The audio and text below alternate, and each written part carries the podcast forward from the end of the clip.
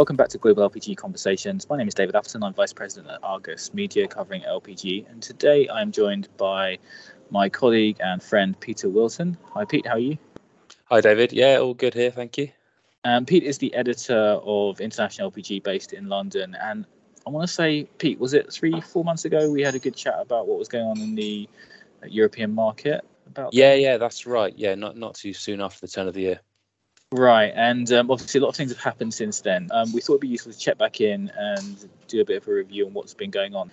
Yeah, at the turn of the year, it was a bit of a turning point for, as I remember, for the Northwest European market. Is that correct? Yeah, yeah, no, exactly. Uh, as we moved um, from uh, 21 to 22, the Northwest European uh, propane market it sort of it tipped bearish at that point um, as the arbitrage into the region opened up from, from the US, which is uh, the world's largest LPG exporter and also our region's swing supplier. Factors in play back there, if you don't recall, David, were um, easing of concerns over stock supplies uh, in the US. And that's basically saw US prices plummet, and that opened up a profitable trade moving products into Europe. Right, yeah, and I do recall because, of course, that's somewhat unusual as we generally see Asia Pacific as the, the premium market. Um, so flows yeah. picked up from the the US, and then what happened next? Right, so normally European imports from the US they sort of uh, follow a feast or famine uh, regime, and that is, you know, the, the arbitrage swings open. Suddenly, loads of ships are booked on that route that would have otherwise, as you correctly say, would have gone to Asia. That's the normal destination.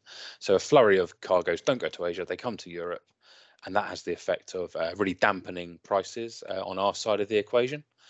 And then that, of course, soon shuts the arbitrage and chokes further flows.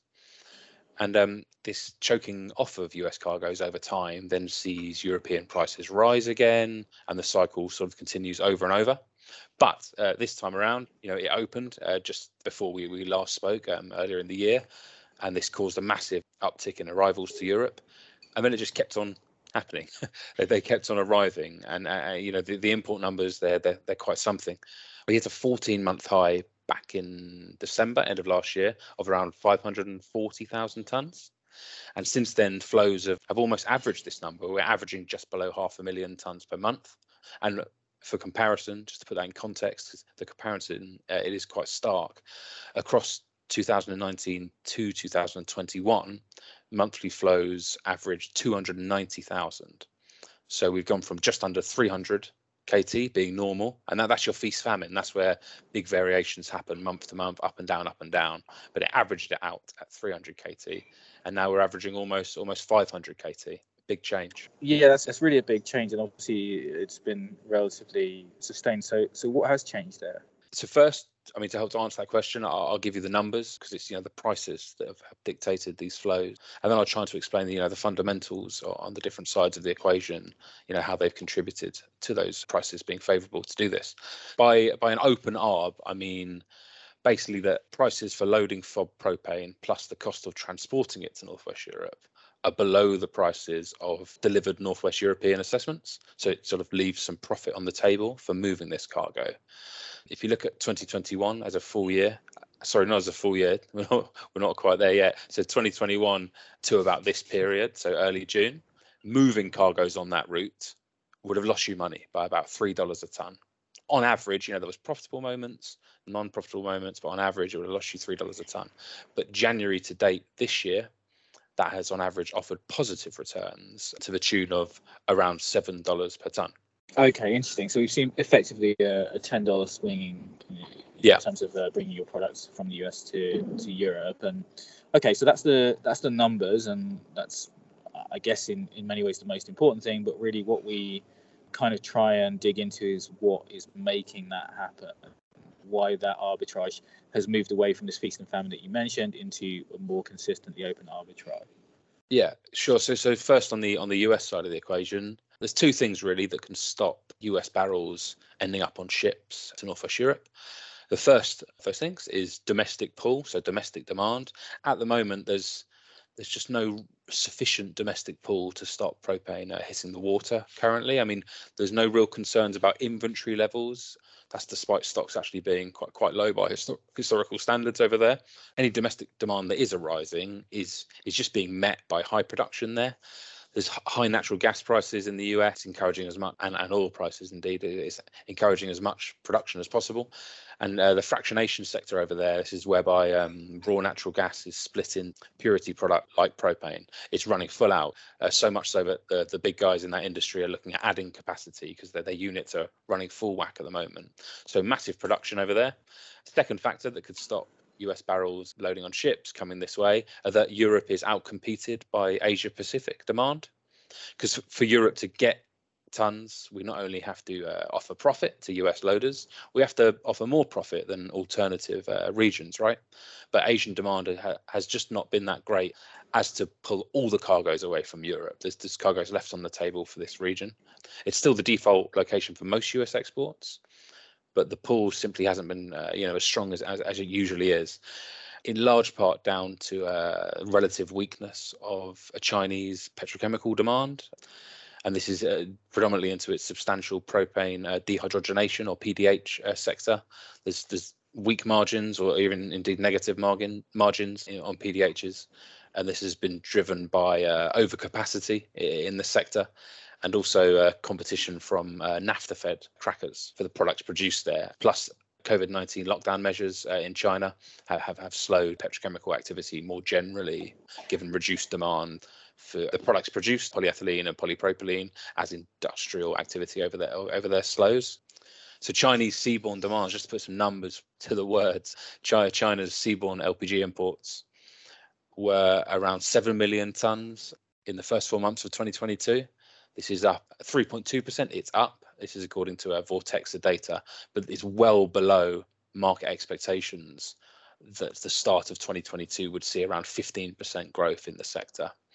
That's all playing into a, a weak US price, helping arbitrage flows to Europe. But there's obviously another side of the equation, the European side of the equation. And over here, you know, driving demand and prices to support the ARB has been uh, consistently very, very low local supply. Of course, seen very high natural gas prices in Europe that we're all, uh, you know, seeing in our in our monthly heating bills here, and, and this is causing uh, refineries to burn LPG as a fuel, uh, it's it's causing gas producers to simply leave as much LPG in natural gas as they can. This is basically meaning that massive volumes of LPG they're just not they're not getting to market. That's local supply just not getting to market.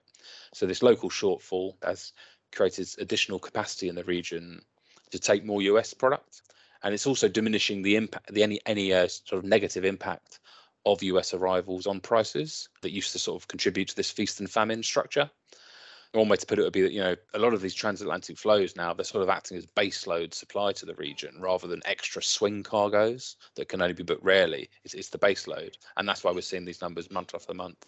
Yeah, so I guess it, both sides of the coin here are making a difference. It's yeah. basically what's happening exactly. in Europe, but then also uh, what's happening in in Asia as well. This is this you know last few months or so. Yeah, that's a really interesting and comprehensive overview of the supply and trade flow picture. But then getting down to the nuts and bolts here, what's the impact on had on European prices?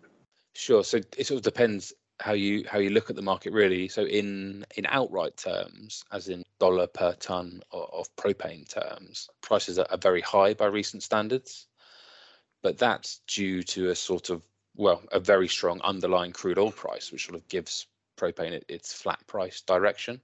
And, and that sort of misses the reality of the market because, as with all oil products, it's it's propane's price relative to the wider market, re- relative to crude oil, where you see the strength or weakness in the market, and relative to crude oil, propane, and has been uh, for for six months now, been on a very steady downward track, losing value relative to the wider commodity market or oil commodity market.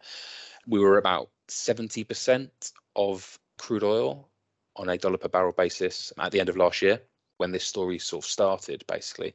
But we're now down uh, nearer to uh, 45%. It's a massive move, huge, really. And and this is is just a natural effect of what we've been seeing. Demand is being readily met by imported tons, and so prices are declining on that basis.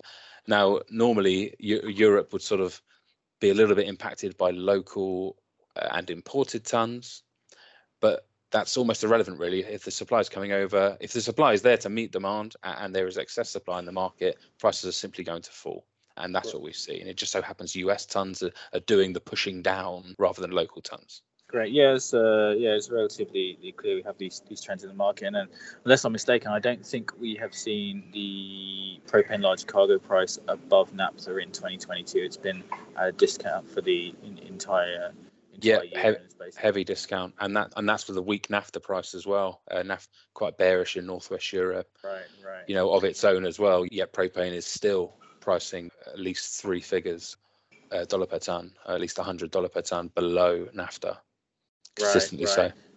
And then, just to be clear here, we're really talking about the large cargo market. We did see some really unusual trends a couple of months ago on the inland product on the on the rail cars uh, and the premium to to large cargo, which has, a, if I'm not mistaken, went up to at one point around seven hundred dollars per ton. So you can see there's this really this difference between what's coming into Europe versus what is finding its way into kind of the inland and central and in Eastern Europe. Just yep. briefly, what is the latest on those on those premiums? Have they returned more or less to the historical mean? They've they've fallen a lot. So the 700 was was massive and sort of four or five times higher than we, we've ever seen.